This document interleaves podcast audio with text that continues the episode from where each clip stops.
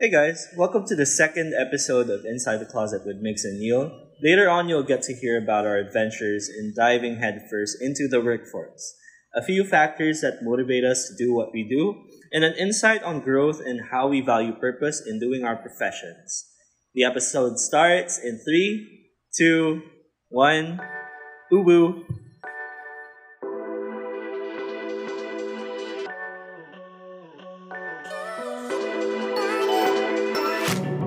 What up, everybody? Welcome to our second episode of Inside the Closet with Migs and Neil. We will talk about different outfits of life, mga topic which are timely and relevant, and anything under the sun and rainbow. So my name is Neil, ang maharap na mahihaing social boy ng Jensen. And my name is Miggy, single dad without child ng McKinley. And today's outfit is about work and hustle and the hassles of adulting. O, di ba? Alam niyo ba, ito talaga yung number one factor bakit kami nagkasundo talaga. We were constantly talking sa Zoom while working to keep our sanity in place and keep ourselves awake for the whole shift. And ang dami namin gustong gawin together. And surprisingly, doon kami naging ride or die bestie nung, you know, people would invite us to do some projects and then i-open up ko lang kay Miggy and then he's already on board. I-open up sa akin ni Miggy, on board din ako. Pinakalat ka rin. Totoo. Ang bilis ng negotiation naming dalawa. Like, walang maraming keme go as Tama. long as magkasama. So this this discussion will be going to is going to be major nostalgia for the both of us. Again, welcome to our second episode. Ayan. So we will start this discussion, Miggy, uh, with the question, when did you start working? When did I start working? Well, mm-hmm.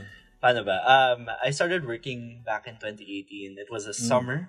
It, it was mid-year, and mm. I I worked as a I worked as a call center agent.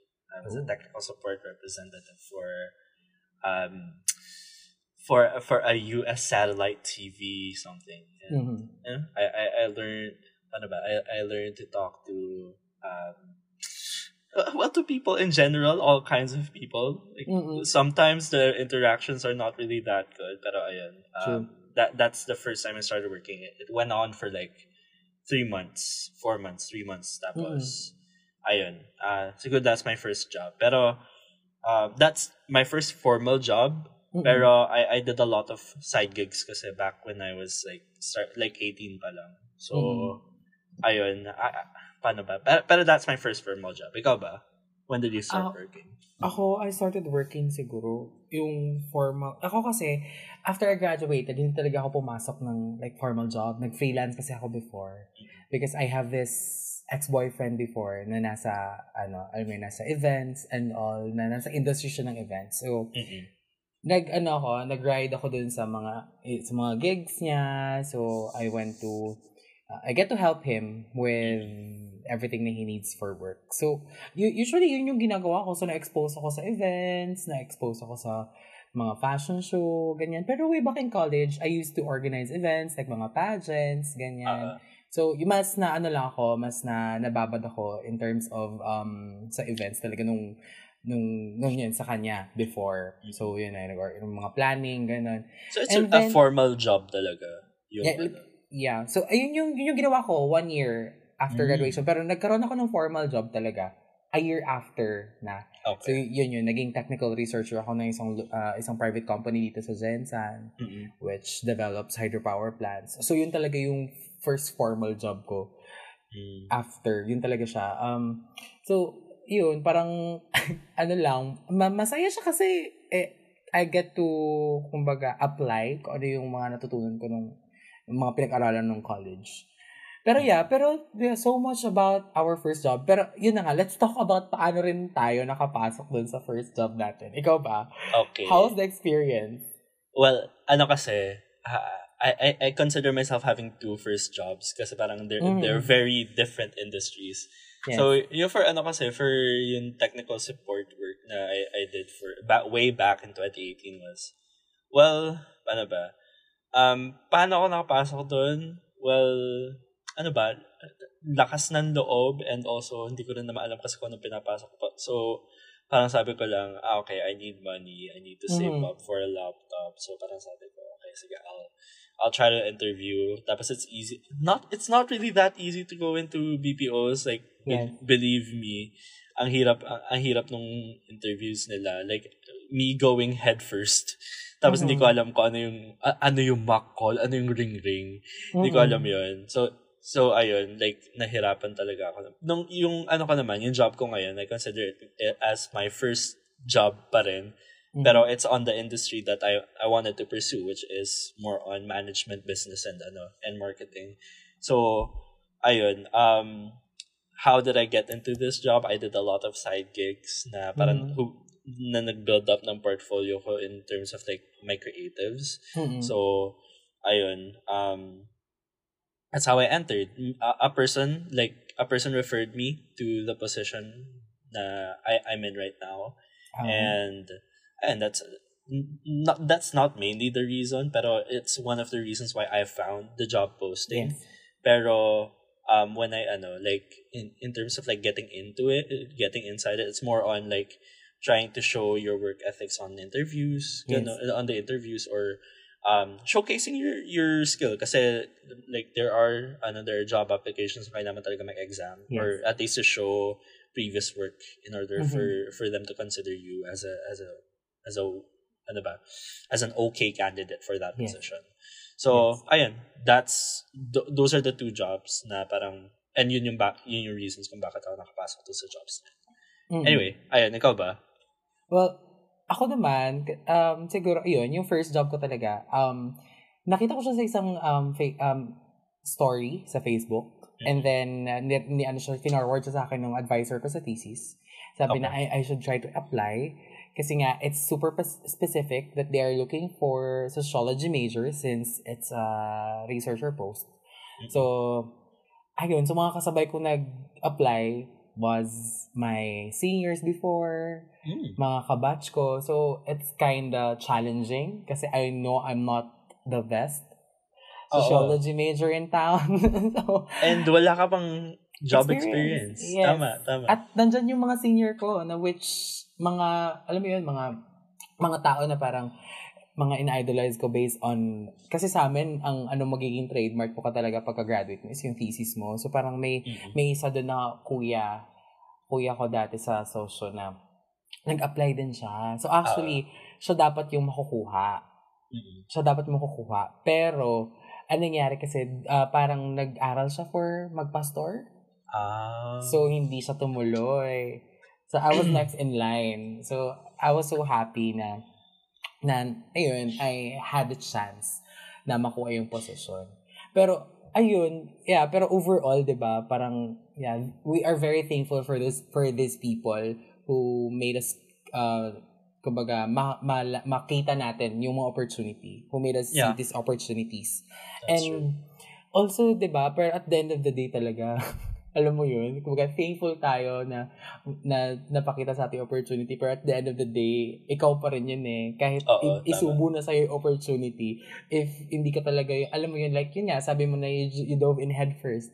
Pero kung alam mo kung hindi ka hindi ganun yung yung feeling mo na parang let's go, let's do this. 'Di ba? Parang nagchacha ka pa forward, backward, forward, backward.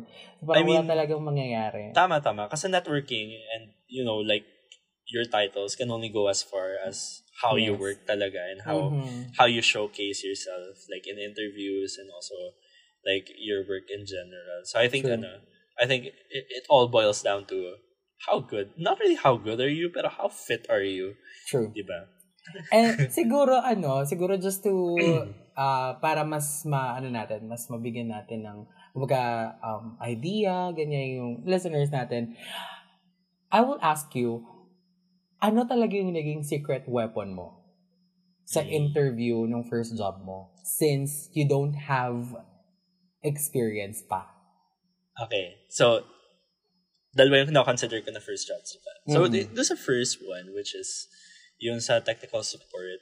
Well, I, I was a public speaker back then. I was Mhm. a, I was a debater, and um, that's mainly how I how I talk every day. Mhm. Like I always like I always interact with people. I always you know like sometimes very straight English, yes. and ayun like it, it's a plus in the BPO industry kasi parang obviously you need obviously you need good communication skills. Mm-hmm. So parang initial interview pa lang pinas na ako. Mm-hmm. Tapos nung second interview was parang y- yung naging edge ko was well I mean not all people get na it's basic logic, pero it is basic mm-hmm. logic. Or at least meron kang ano, meron kang, ano ba, may, may, I, I don't know if it's what it's called, but it's a way of thinking kasi like in terms of processes and how mm-hmm. you ask questions and mm-hmm. you, you deduce problems from questions. Mm-hmm. Um, so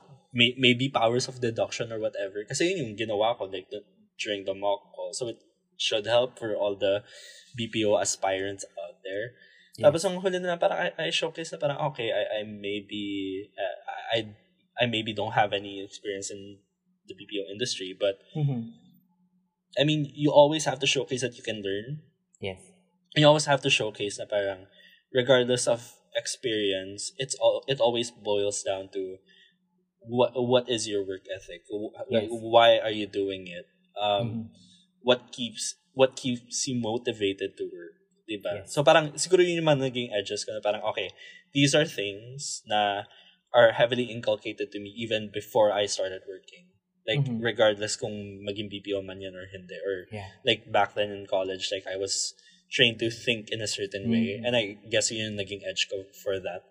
Um so yun, yun yung siguro yung sa first formal job ko which was at TSR yes. person um, for the second for for the job that I have right now, which is the first job for my chosen career path, mm-hmm. um, it's more on ano kasi it's more on my previous ex- not really previous experience like, like formal experience, pero more on the projects that I had, which was you know I I, I did st- like I I did brand things for mm-hmm. ano for for a few big companies mm-hmm. uh, here in the Philippines and one internationally.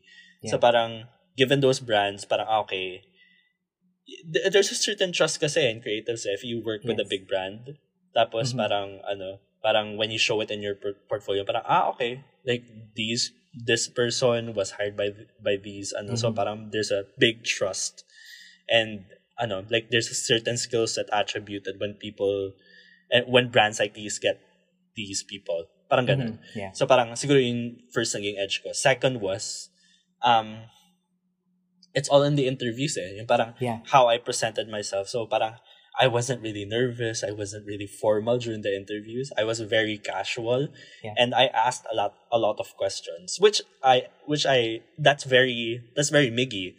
Kasi yeah. parang, um, I, I'm not that person. Parang ah okay, eto lang. Like parang I, I always agree. Pero ang ginagawa ko is, um, I always try to extract a lot of information, especially on interviews. So I think mm-hmm. that's also another, ano, that's also one, siguro, advantage or parang mm-hmm. one X factor na ginawa ko during the interviews na nag-click dun sa minds mm-hmm. ng ano, ng mga nag-interview sa akin. And mind you, it's three interviews. This are, ano ko, yung first, yung first interview was on my direct supervisor which mm-hmm. was the manager. Second was a person who I worked closely na director ko na ngayon. Mm-hmm. Tapos, yung third one was the VP. So parang, mm-hmm. di sobrang bigat. Pero, uh, it's about how you deliver yourself kasi. And mostly in my, ano, mostly dun sa chosen career path ko, it's either, walang in between eh. It's either you're an extreme introvert na super talented or you're an extrovert na gets a- alam mo yun? Yeah. Like, gets your creativity from the energy that you put and and the energy that you get from interacting with people. Yeah. So, ayun. Yan, yan siguro yung mga naging key advantages or parang mga mm. mga secret weapons ko nung ano yeah. in getting the job. Ikaw ba? Ako, ako naman kasi ako usually pag interview talaga, alam mo yun, pag um, yun na, pag tinatawagan na nga for for yun na, for interview sa work. Um, ako talaga yung type of person na I will just keep on smiling. Like, I'll maintain the smile that I have. Kasi for me, yun yung sinabi sa akin ng, ano ko, ng advisor ko before. na every time na, magkaka, na may kausap ako, I always keep my smile just to make the other person comfortable. So, siguro yun din yung sinabi, yun na na-instill ko sa sarili ko na, yeah, I will smile. Kumbaga, I will just use the smile to make people comfortable. And yeah, same tayo na I keep things casual. I don't answer formal talaga na super formal. Kumbaga, as much as possible, yun nga, parang, ito nga dito sa work ko right now, nakakatuwa kasi, um, para siyang first job ko din. Kasi, uh, wala akong experience with BPO since I'm in a BPO company right now. Itong second work ko.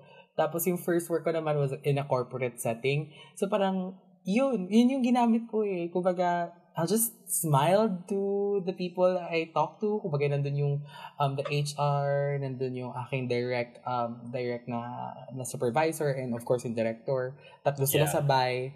So parang, I just smiled. Tapos, ang nako, uh, and answering questions, ang, ang naging, siguro for me, ang keep, ang naging, naging power, char, yung nag, parang, naging weapon ko just to uh, just to convince them that I have perfect fit to the position mm-hmm. is that I always give emphasis na I I am always aware of my learning curve.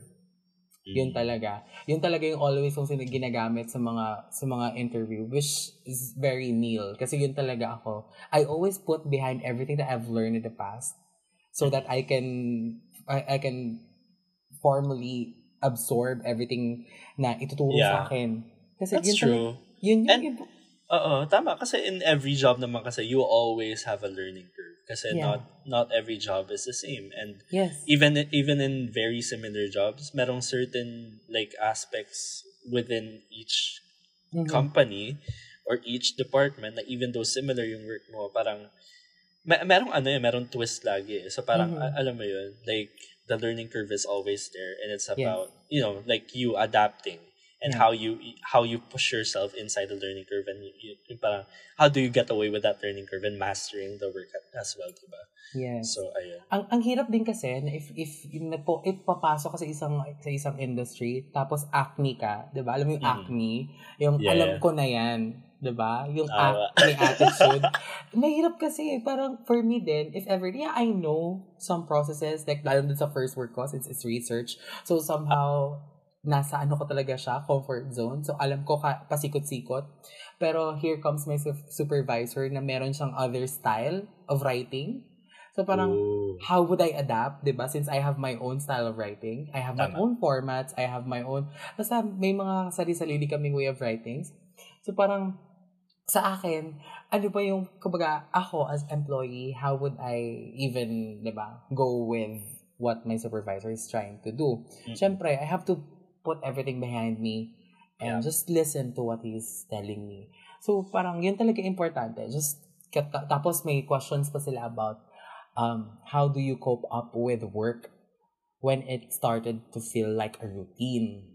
Uh, parang ganun. So, parang, paano ka mag-cope if nagiging routine na yung work mo, tapos parang naboboard ka na. So, parang ako naman kasi, pag, if gustong-gusto ko yung ginagawa ko, hindi ako naboboard. Hindi siya nagiging routine for me. I'm always excited to work. Lalo na nung sa first work ko.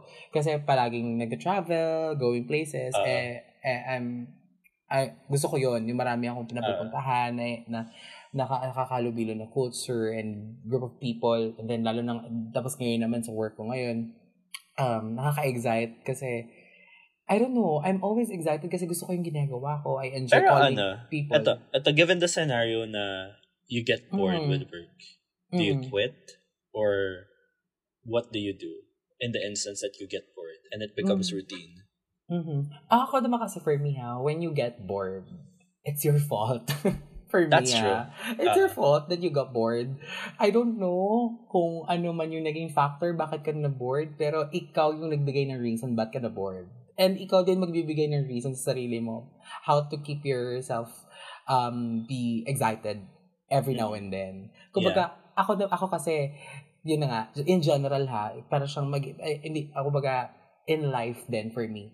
Mm. I ano, it's it's just a matter of perspective. For example, mm. kumbaga, you do things with a reason. Like, mm. just like sa work, bakit ka ba talaga nag-work?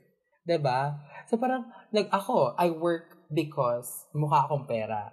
Alipin ako ng salapi. Parehas work, tayo. ba diba? Doon tayo nagkasundo dalawa. So, An- ano pa ba? Um, alipin ako nun sa lapi. Um, I want to pamper my mom. Kasi 'di ba? Like nag-work siya for how many years abroad and then ngayon nandito na siya. Gusto ko mag-provide lahat ng gusto niya. Lahat Yeah. ng demands niya gusto ko na provide agad. I want to provide for my family. I want to Mm. buy things for myself. So Yeah. yun yung mga yun yung mga reasons bakit ako nagwo-work. So Okay. p- for me, pag na-bored ka sa work, I mean, naburyong ka sa work, like Mm. wala kang gana mag-work, go back to the reason why ka nag-work Mm. to motivate. Okay. Ka Got it. nag-work? Diba? So so parang it's it's super like you're saying it's super important for us to have motivating factors. Yes. So at least things that will incentivize us to have to, to do the things that we do. Mhm. Right? Like, not just only work, diba? Yes. And I think it applies to a lot of things in life. Yes. Na parang ano, parang why do you want to read that book?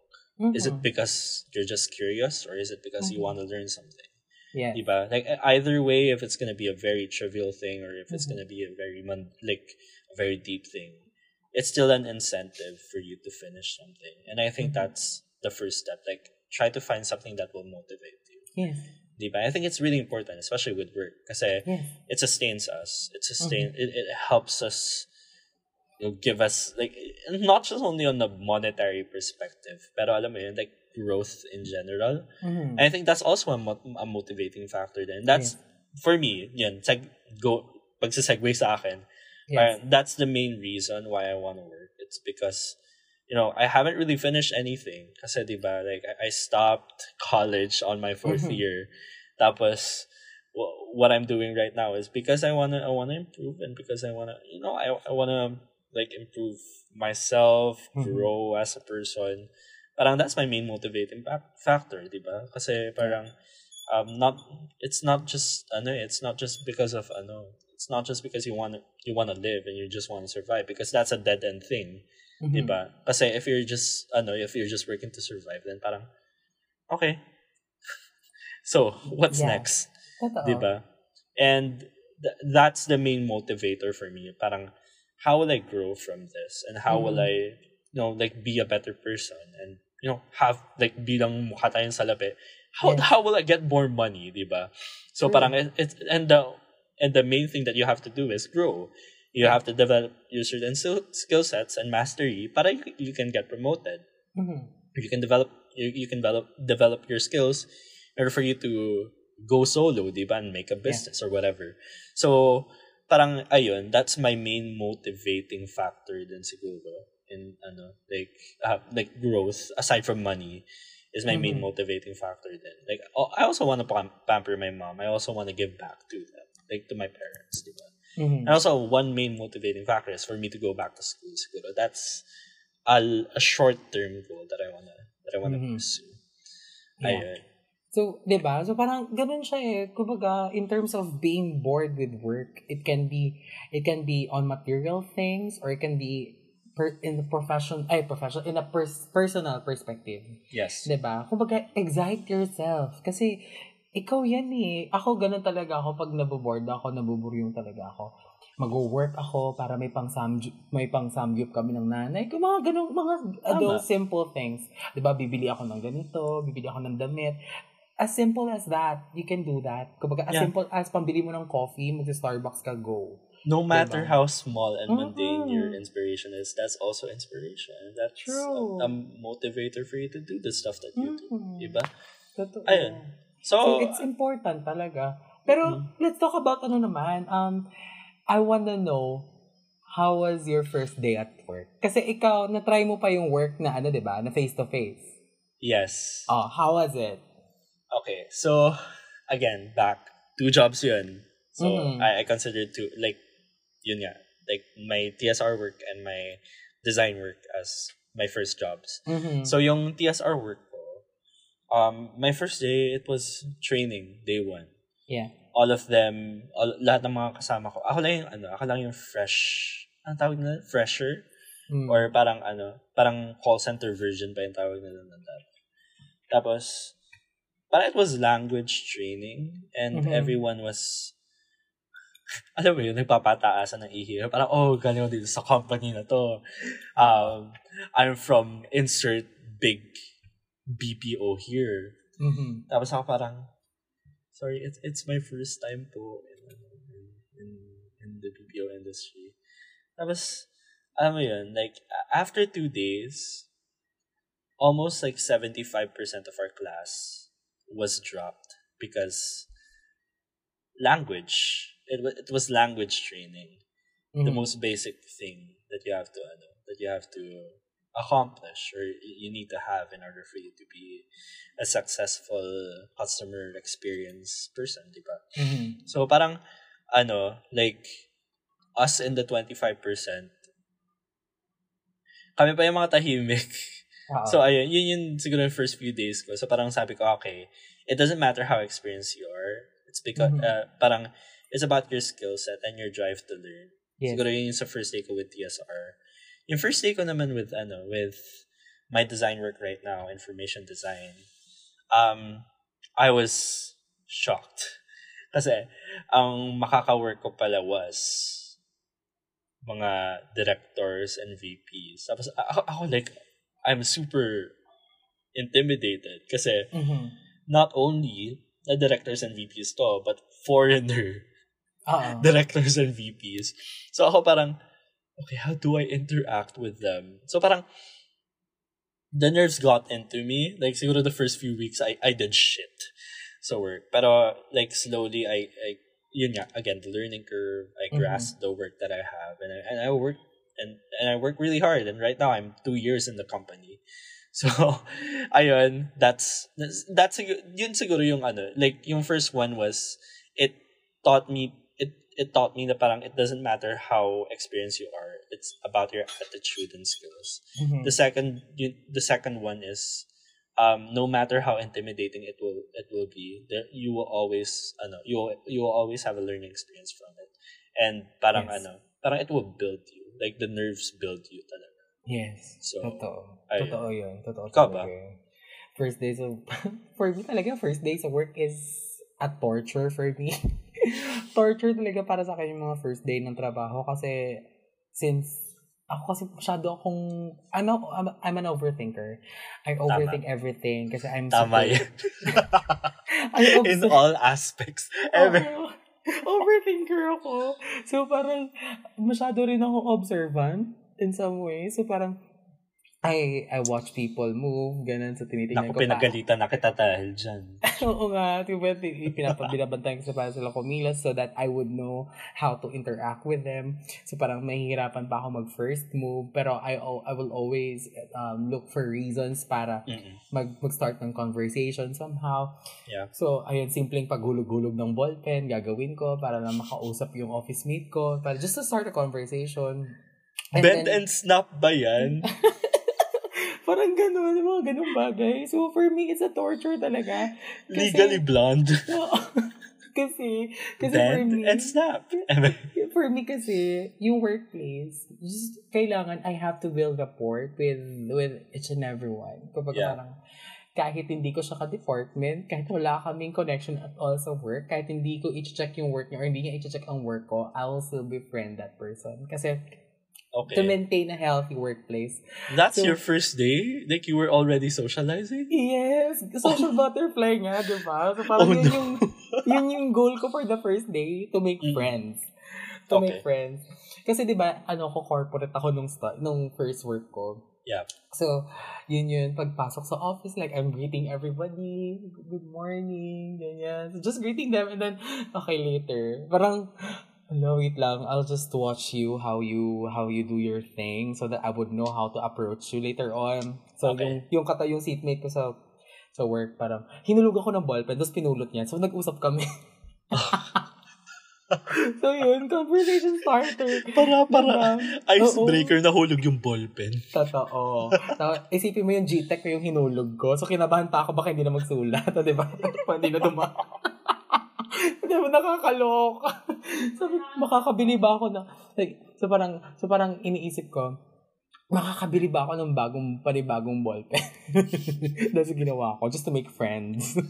Pero yun, yun talaga usually. So parang yun yung goal ko always, to, mm. to, to build rapport with, with people na makaka-work ko. Kasi for me, importante siya. Kasi, How about it will, sa, It will, ano, it will contribute to your mental health, of course, sa work. Tama. Pag, and also, like, the environment. Diba? Like, you're, you're the workplace culture itself. Yes. Like, it's either because if you're gonna honestly, ha, like if, if you're really quiet in the workplace, you, you wouldn't really survive. Because Mm-hmm. you have to accept meron talagang office politics and meron people Yes. who will help you, and Yes. it would not really start. like, And Mhm. also, you wouldn't really grow inside the company without people helping you. And Yeah. I think that's important, like socializing. Not necessarily naman na maging social butterfly kayo tulad ni uh, ni Neil and ni Totoo Miggy. Pero, pero al- alam mo yun, like, at least have a work friend. Diba? Yes. For me. Like, it's important to have a work friend. Mhm. And how about yung ano mo, yung Mhm. sa job mo ngayon? Since it's, you, you, you don't really, ano, you don't really see the people that you're working with right Yeah. now kasi it's all online. Alam So- mo, sig- ah, siguro first, ano ko talaga sa work, yung first everyday. Kasi usually, normal day sa BPO, yung first day mo talaga is training. Yeah, like, tama. bugbog ko sa training for the whole day. So, Mm-mm. parang ako naman, kumbaga, I know the feeling na nasa training for the whole day since meron kaming isang channel sa Slack Ah, na lahat ng bagong hire nandoon. So, ayun. So, alam ko yung feeling na naburyong, naburyong ako for the whole day sa sa training. Ah. so, parang since we have this common channel sa Slack, kami mga bagong hire, kinakausap ko sila doon. So, yun na, nakakahilo yung hipaa na training. Yung mga ganong bagay. So, hipa. Hindi hipa. Hipa. hipa ay pa yung sinabi ko nung una. Yun yung sinabi ko, hipaa. Sabi ko, ate, that should be funny. hipaa. It's hip. It's hipa. I called it hipaa. I know it's hipa. Yun yung sabi ng pa-iron. So, yun yung sinabi ko dun sa trainer namin, hipa. Ay, hipa. So, yun parang, it started the conversation na parang lahat sila nag- nag-release na ng frustrations sa training. So, parang super nakakaburyong. So, parang, ayun, I made friends with them. So, yun, eventually, nag-uusap na kami, gano'n. So, yung channel namin sa Slack na na na, na, na nandun lang, gano'n. So, nag-uusap-usap, gano'n. And then, siguro, first days of work talaga, yung official na mag-work talaga, I had a lot of questions. Talaga. Kasi, ako kasi yung tao na parang I always, I overthink a lot. Just like yung sinabi ko kanina.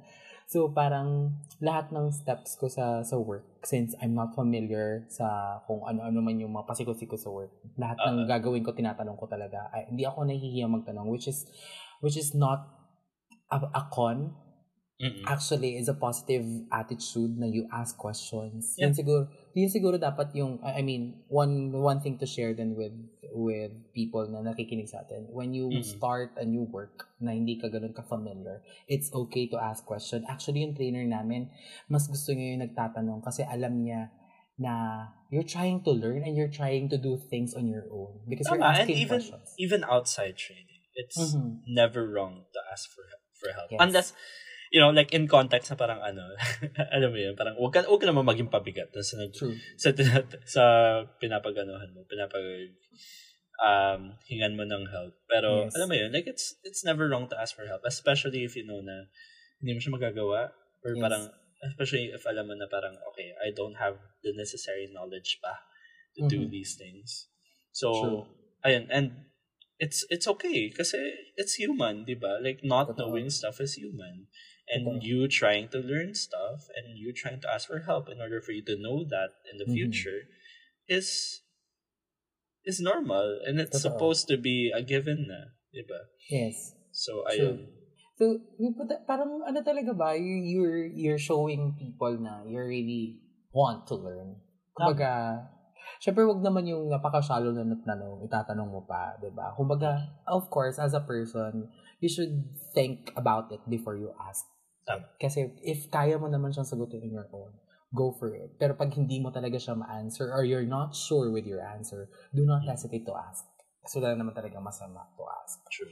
Diba? So usually yun yung first day ko, ang dami kong tanong with the process, with ano mga kailangan gawin, kung ano yung mga kailangan gawin sa mga bagay-bagay. Like ngayon, nasa like recruitment. So parang, syempre maraming vital na, maraming small things, maraming mga small details na hindi pwedeng ma-skip. So, Tama. Ayun, just to ask questions. So siguro so much about our first day and mga mga ano mga mga virgin days no so work or environment. For ano naman um for you ba ano ang what do you uh what do you need ba as a person para maging team player? What do I need? Oo.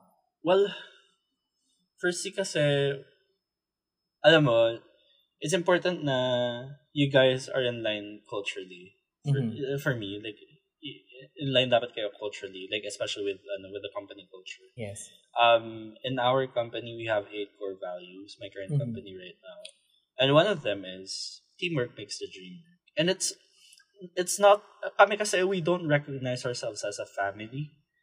Mm-hmm. Ang we brand ourselves as people like talented people, superstars working mm-hmm. together in order to achieve a certain goal. Mm-hmm. And um alam mo yun, like when when ano kasi when you have team and you know na may synergy in teams nyo. Like syempre synergy comes with you know having not really personal relationships in general, pero alam mo yun, parang having having that workplace dynamic na parang okay, mm-hmm. I need this from you. We're good. We're mm-hmm. happy. And I'm happy to work with you. Ayun, doon na nagsastart yung teamwork. Like, I need that connection. Mm-hmm. And I need to build that connection regardless. So, mm-hmm. parang even though you're the most introverted person in the team, if mm-hmm. I'm gonna work with you, kakaibiganin kita kasi kailangan natin gawin to. Yeah. And it's better if you're if you're friends with your coworkers than mm-hmm. you know, like just being robots inside cubicles in the office. Yes. So ayun. That's one for teamwork. The second thing I need for teamwork ay siguro ano, um well aside from the dynamic kasi, you also need to recognize na you're like any piece of work that you do or any output that you do is crucial in order f- for your team to be successful. Yeah. And then na nagkakaroon ng sense of responsibility, then nagkakaroon ng sense of accountability.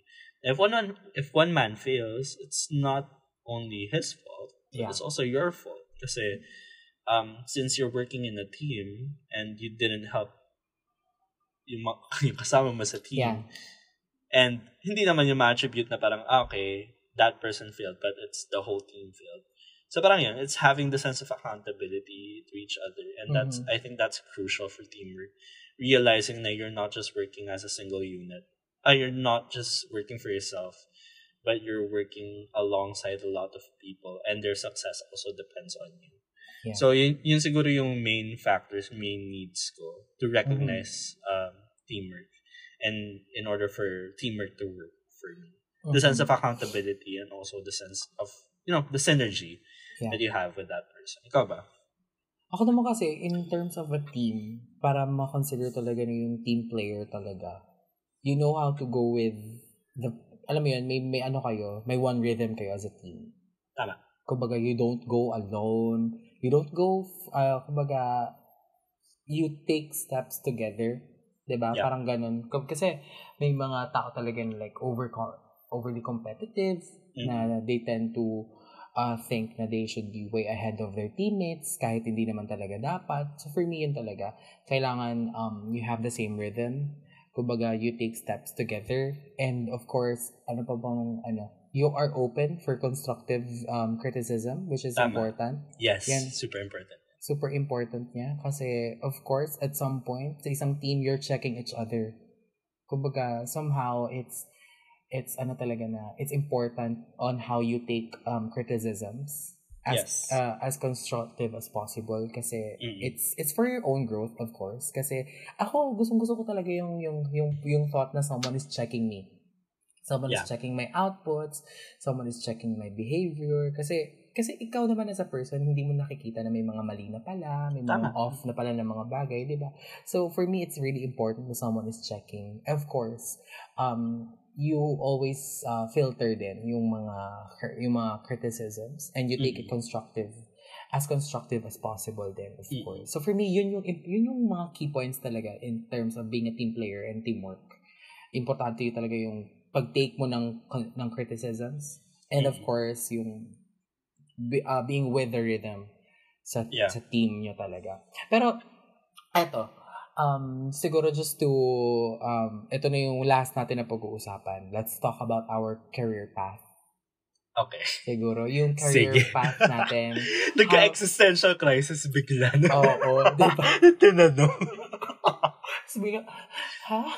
Career path? Um, parang, um, let's talk naka- about that. Um, ano yun? I mean, Oo nga. um, yeah, how do you see yourself in the future? Ganun. oh, Kumbaga, ano na yung mga ginagawa mo right now na nakaka-contribute naman dun sa vision mo?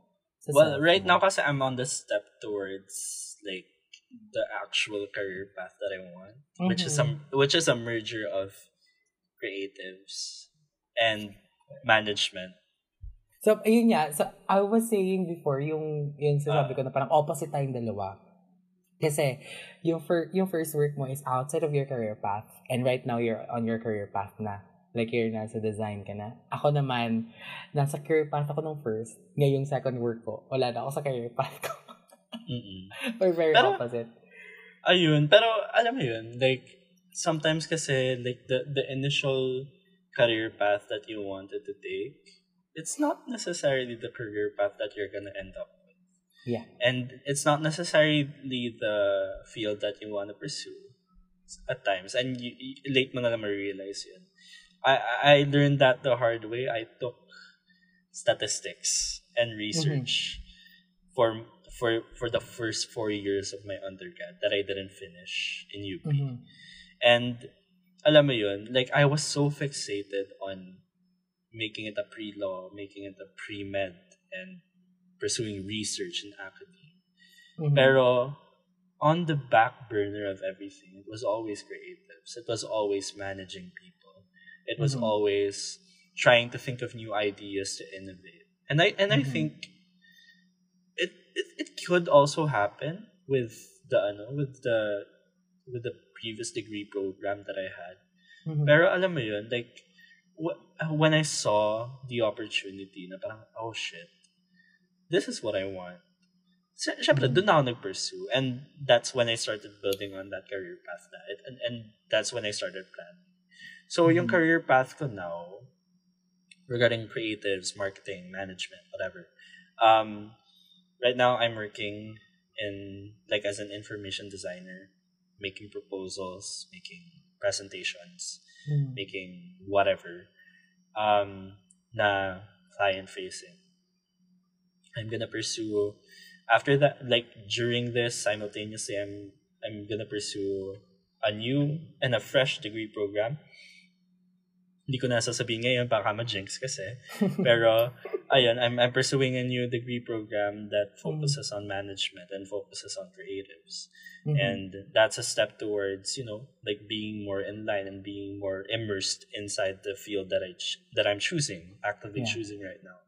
So it's firstly it's education. Second second is ano finding a position or maybe finding a a job siguro na will help me sustain and grow more. So maybe an art art director role in the Mhm. future or maybe more ano more people management roles in that field na napili ko.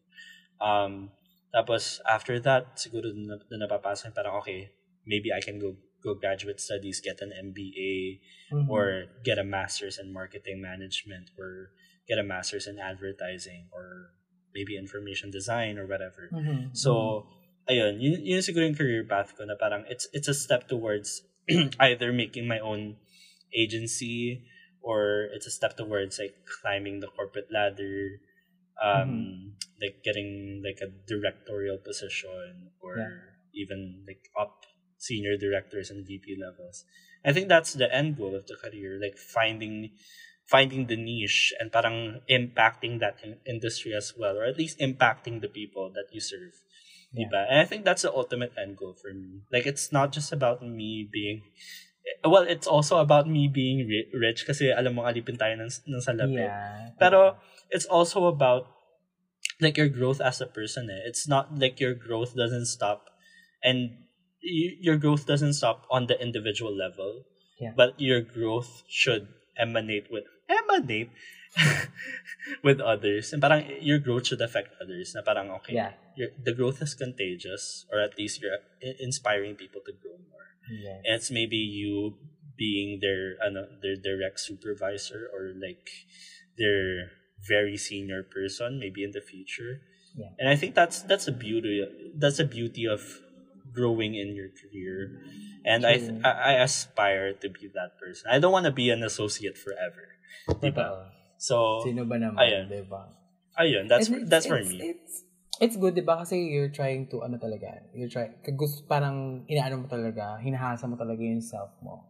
Di ba? True. Like, you're, you will be taking this, um, degree, fresh degree, which is Mm-hmm. related to what you're doing right now, di ba? Mm. So, kumbaga, you're incorporating everything to the to those things na ginagawa mo. Mm. Like. But how does it feel? Kasi dati you were on track. You're already on research. Now you're doing recruitment work. Yeah. Um, are are you planning to go back to Mhm. research? Are you are you, are you are you switching career paths na? And Mm. you- are you gonna pursue the corporate ladder in BPO? What is it in store for for you?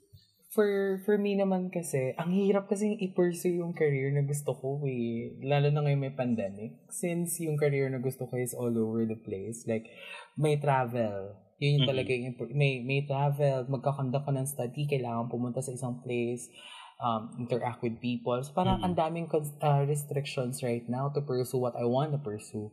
So, Yeah. that's why I stopped muna yung work ko before since, Mhm. ang since I'm very insecure. Kumbaga, hindi ako ganun ka ka-secure dun sa work ko before kasi nga anytime soon baka mawalan ako ng work since um yung pandemic hindi Mm. siya nawawala, hindi siya alam mo yun, hindi siya bumababa, tumataas na naman ulit, ah, humihigpit, lumuluwag, ganyan yung nangyayari Yeah. sa sa ano natin sa sa paligid natin. So I was very insecure. I was very kumbaga um anxious about everything na pwede mangyari sa akin with work since uh, I can't afford to lose my work and I don't want to be alam mo yun, to be idle for quite some time.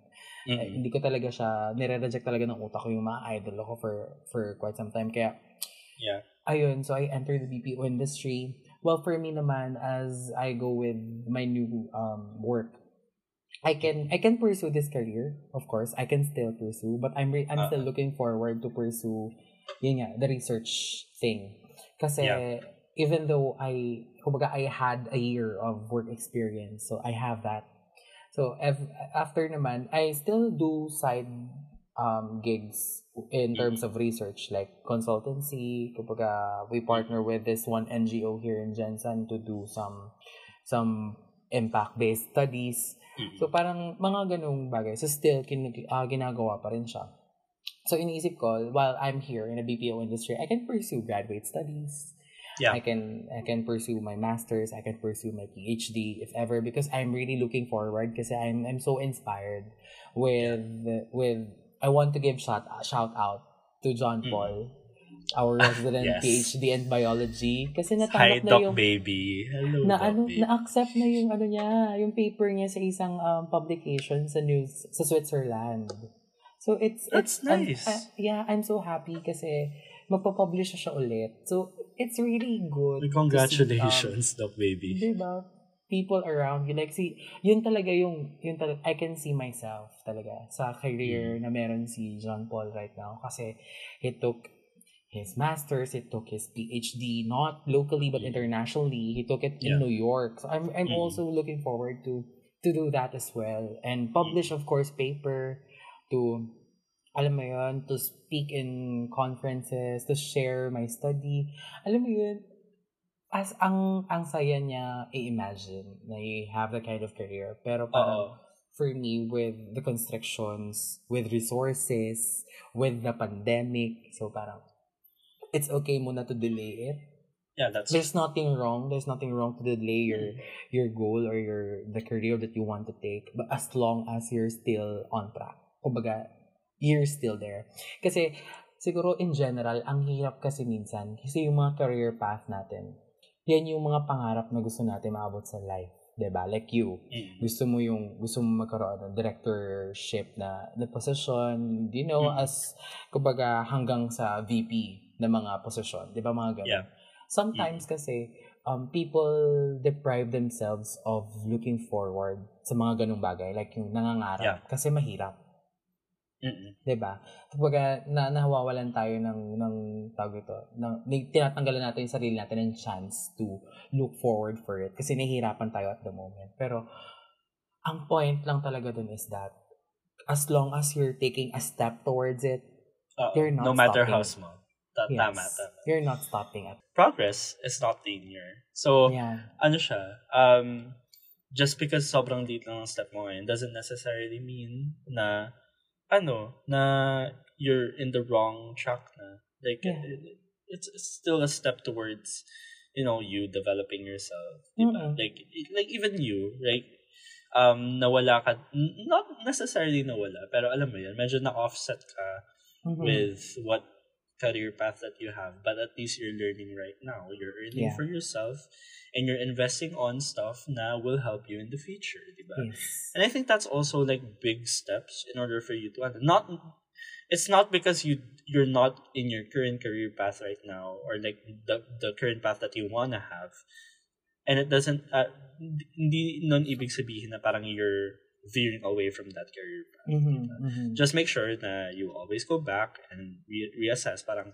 okay how does this help me towards my end goal diba? Yeah. and it's important for you to have that end goal sige speaking of ends Sige. ang mga pagtatapos Totoo. how So- do you uh, ito like last question when do you say no to a job or when do you resign Oh my God. So, yun, no? So, may mga points talaga na parang we can say no talaga with a job. Oo, kasi ano, kasi 'di ba, like we kanina in, like earlier in the episode we talk about what motivate what motivates us, what drives us, ano yung mga gusto natin sa trabaho. Mhm. What ngayon how parang what makes you stop in a certain job or what makes you um ano yung parang factors na nakaka-affect in order for you to say okay this is not meant for me or um Mhm. I don't want to work in this role anymore what makes you Mhm. think that way and Okay. ano ayun ikaw ikaw yun. It, ito naman, for me, um, yun nga yung nangyari sa previous work ko, siguro. Yun yung, yun talaga yung uh, major example on kung ano yung mga um, mga reasons bakit ko iiwan yung work ko. Siguro, iiwan ko yung work ko pag nafe-feel ko na I'm stagnant. Alam mo yan, napag-usapan natin siya before, na I, when the moment na na-feel ko na I'm stagnant, I'm not growing, I'm not learning anymore, yung learning curve ko, nakastuck siya sa ganung phase lang. I don't like it anymore. Ayoko yung hindi ako na-challenge, ayoko yung hindi ako na-pressure, ayoko yung, com- ay, ayoko yung relaxed ako Mhm. in some ways. Ayoko din naman yung marag ako masyado. Pero, alam mo yung masyado kang relax, masyado kang hindi ka na natututo. You're not learning anymore. yeah Kumbaga, you're, kumbaga hanggang doon na lang siya. You stop there. Kumbaga for Yeah. me kasi, it's it's a waste of the it's a waste of my day if sa isang Ah. araw wala akong natutunan kay isang bagay lang. tama Kumbaga, um, kumbaga, ang ang hirap kasi nun, lalo na pag sa work ko, nafe-feel ko na parang yung yung mga araw ay lumilipas lang na parang wala lang. Mhm. Ay ayoko talaga ng mga ganung ano sa, sa sa work. Pero initially, the moment na I will say no to a job, siguro yung hindi ko pa siya natanggap na magno-no na ako Mhm. is how these people sa interview handled me as a person. Importante yun. It says a lot about the company, how the HR handle their applicants. Mhm. Kasi Tama. Magre-reflect yun eh, yung vision ng company sa HR on how they handle their applicants. If they handle their applicants well, they handle the employees well. Ganun yun. Ganun, for me, ganun lang siya kasi naging logic. Na Yeah.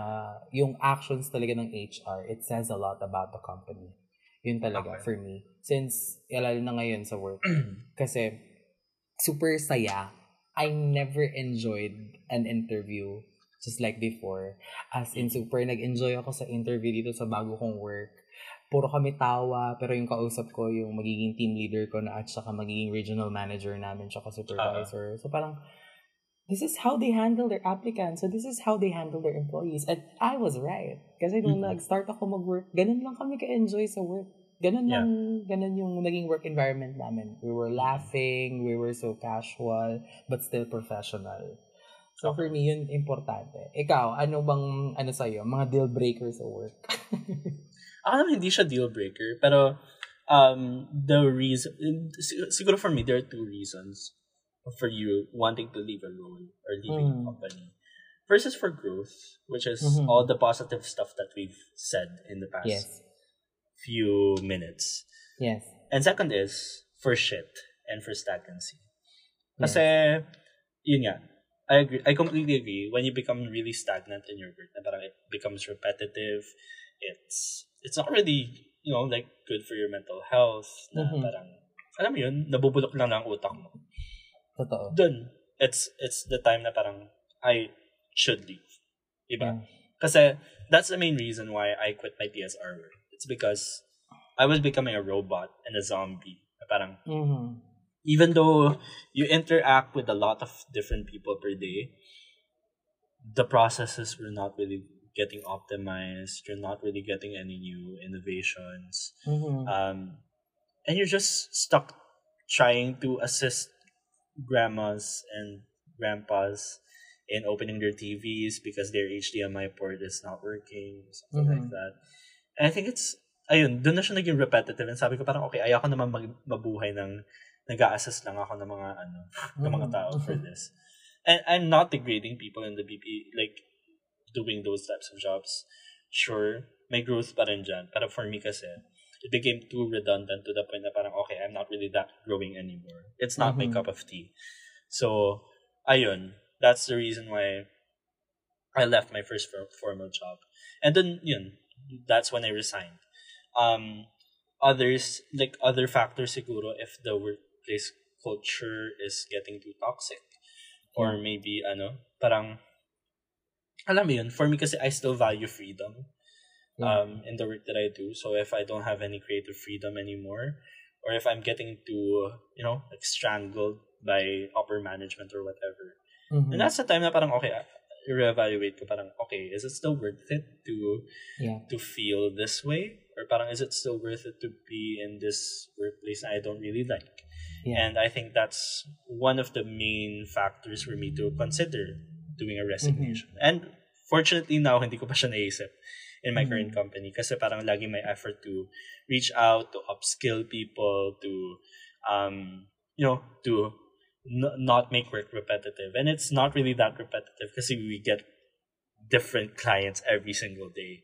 And we get different companies every single day na ipapartner namin with our company. So parang, alam mo yun, it's not really that stack. We're not getting stagnant, we're growing, we're learning a lot of stuff along the way. And I think that's the main reason why I'm staying right now in the company. Mm-hmm. So, ayun, yun yung ano, yun yung siguro main factors ko. It's either you quit for growth or you quit because it's shit. Ayun. yeah, yeah. Yun lang. Alright. So, siguro, so, ang dami nating na-share tonight. Siguro ngayon, just to end everything, um, to wrap up, to wrap it up, um, for you ba, what is your um, what is your takeaway from this conversation? Mm-hmm. And for you ba, what is the major impact of work for your, in your life? Okay. So, yung main takeaway ko dito is, well, it's it always depends on yung ano mo, yung the quality of the work that you have and also the the main reasons why you work is because of the factors that motivate you as a person and how you mm-hmm. how you strive to you know fulfill those fulfill those motivations and fulfill your goals as well. And I mm-hmm. think it's always important for you to have a goal. It's always important for you to have a reason behind you doing a certain a certain thing. Mm-hmm. And I think yun, yun yung pinaka-important. Para, para kanino ka ba bumabangon? And mm-hmm. kay, ano ba yung future na gusto mong pagbangunan mo? Yes. And yun yung ano, yun yung, yun yung sigurong main takeaway ko. Parang always have that motivators. Always have a goal in mind in order for you to you know, like be on the right track and for you to yes. be fulfilled and happy. True. And that's the main goal naman of working. It's not because you want to work for someone or it's not because gusto mo lang pagurin yung sarili mo, but you want yes. a certain goal to be fulfilled, diba? And you want to sustain your, sustain your life. Like, obviously, Maslow's hierarchy of needs, kailangan mo unahin ang mm-hmm. ano, mga pangangailangan mo, diba? But aside from that, it's also about growth. It's yes. also about you developing you as uh, yourself as a person and developing your relationships with other people as well. I think yeah. yun yung main goal and takeaway ko in this episode. Ikaw ba? Yeah. Ako for me, uh, eh, pero hindi pa na-answer yung second question. How does your work affect your life in general? How how does my work affect mm, my life? Well, like major impact niya sa'yo. Major impact niya? Well, ayun, I, I, coming from ano, coming, coming from a poor background, parang right now kasi alam mo yun, like, I, I can afford the things that I wanna have. Siguro mm. yung pinaka-trivial thing. But, um, more importantly, parang it has affected me in a way na parang, okay, this is, you learn stuff every day, like with your coworkers. You learn, ano, you, like, especially with my work, like, I get to learn a lot of leadership things even though I'm still an associate.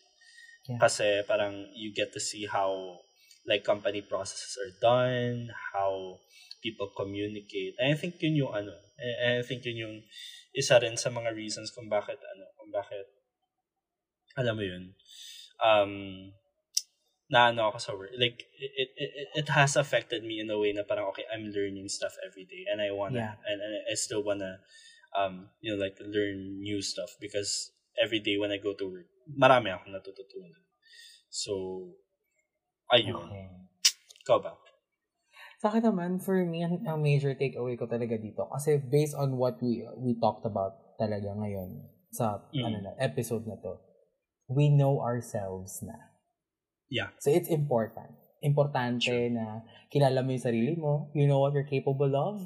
You yes. know yourself on how you do things. You know yourself in terms of doing things with other people and mm-hmm. on your own. Kasi importante yun na kilala mo yung sarili mo. Kasi Miggy and Neil basically know themselves before mm-hmm. they enter work. So parang siguro sa, uh, an advice to people listening to us, 'di ba? Na you should know yourself.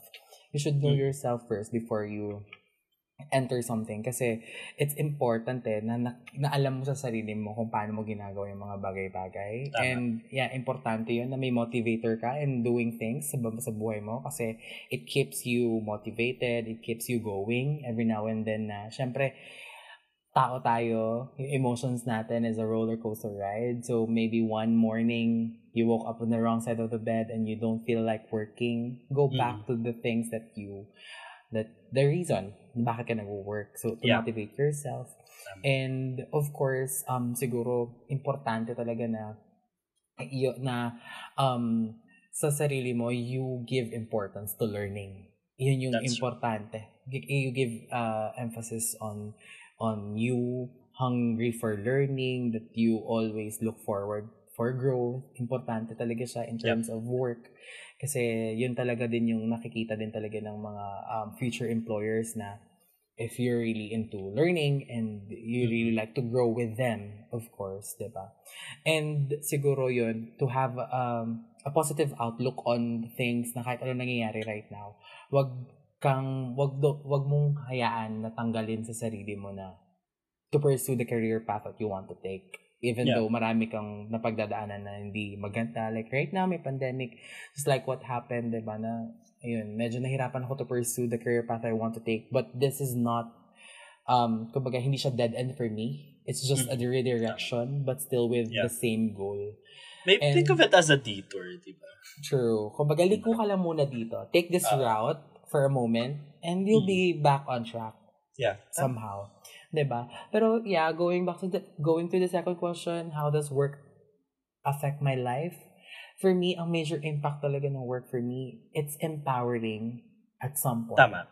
Yeah. It's empowering as a person. Kasi mm. I'm, you know, I'm not I'm not ano din na parang yung it's okay na for now you don't have work or maybe nahirapan talaga maganap ng work. Pero for me talaga, ang impact ng work sa akin, it's empowering in a way na I get to help my mom since yun talaga, importante talaga sa akin yun. I get to Oo. provide for my family. Mm-mm. At the young age, guys, you're listening to a 22-year-old Neil and a 23-year-old Miggy. Totoo. You're not, we're not 30s, we're not 40s. I'm 22 and Miggy is 23. So, Mm-mm. so believe it or not, it's really, it's fulfilling at some point at the very young age. You, you get to learn a lot. You get Yeah. to grow a lot, diba? In, Yeah. in different aspects Tama. of life. Kasi yung work, hindi lang siya sa skills mo eh. Like, Mm-mm. personality development, ang dami niya rin nako-contribute. Yes. Tama. Diba? Like, in terms of um, monetary, ang dami niya talaga nako-contribute. Totoo. So, ayun, for me, ang dami, ang daming nahihit ng work. Ang dami yung nahihit. Not just sa pag-provide for for material things, but with you yourself then as a person. That's it's really empowering. Yun talaga yung term for me. After natin mag-usap sa lahat ng topics na pinag-usapan natin right now, it's really empowering. Empowering. Yeah. Totoo. Nakaka- And you're setting yourself in a position to empower yourself even more. Yes. And that's why you want to grow with work. Yes. So, ayun. I think that's it. O, diba? Ang dami na naman natin Yeah. na pag-usapan sa episode na to. We, Tama. alam nyo guys, sinubukan talaga namin ni Miggy to keep it short and sweet. But, Pero hindi. eh, Hindi talaga. siya kaya. So, And ang dami rin nating hindi na-touch, di ba? Like, yeah. and siguro it's for for a different episode. Like, we we could have touched upon, like, um, you know, like, literal workplace requirements, Totoo. workplace safety, um, Mm-mm. what else? Promotions. Like, promotions. alam mo yun, Totoo. like, ang dami pang pwede discuss in this topic. And you, you can, you guys can send your feedback, send us five Yes. stars, and send your feedback on Apple in Apple Podcasts and Spotify para malaman namin kung ano mga gusto niyo. And also, like, on our socials. So, ayun. Um, and if you guys... of course, ah, ate, uh, of course, diba, if if you reach this part, diba, thank you so much. thank you so much for listening. Totoo. Ako na rin siya It's- itong part na to. Thank you, thank you so much talaga. So, I think that's it. So, thank you so much, um, Miggy. And, again, there you have it, uh, guys. That is our second episode where we talked about uh, work and hustle and the hustles of adulting. Um, so there you have it, guys. That was our second episode uh, where we talked about work and hustle and the hassles of adulting. Ayan. So thank you so much, everybody. This has been Inside the Closet With Migs. and Neil. Thank you so much. See you in the next one. See you in the next one. See you next week, I guess. Boo boo. Boo boo.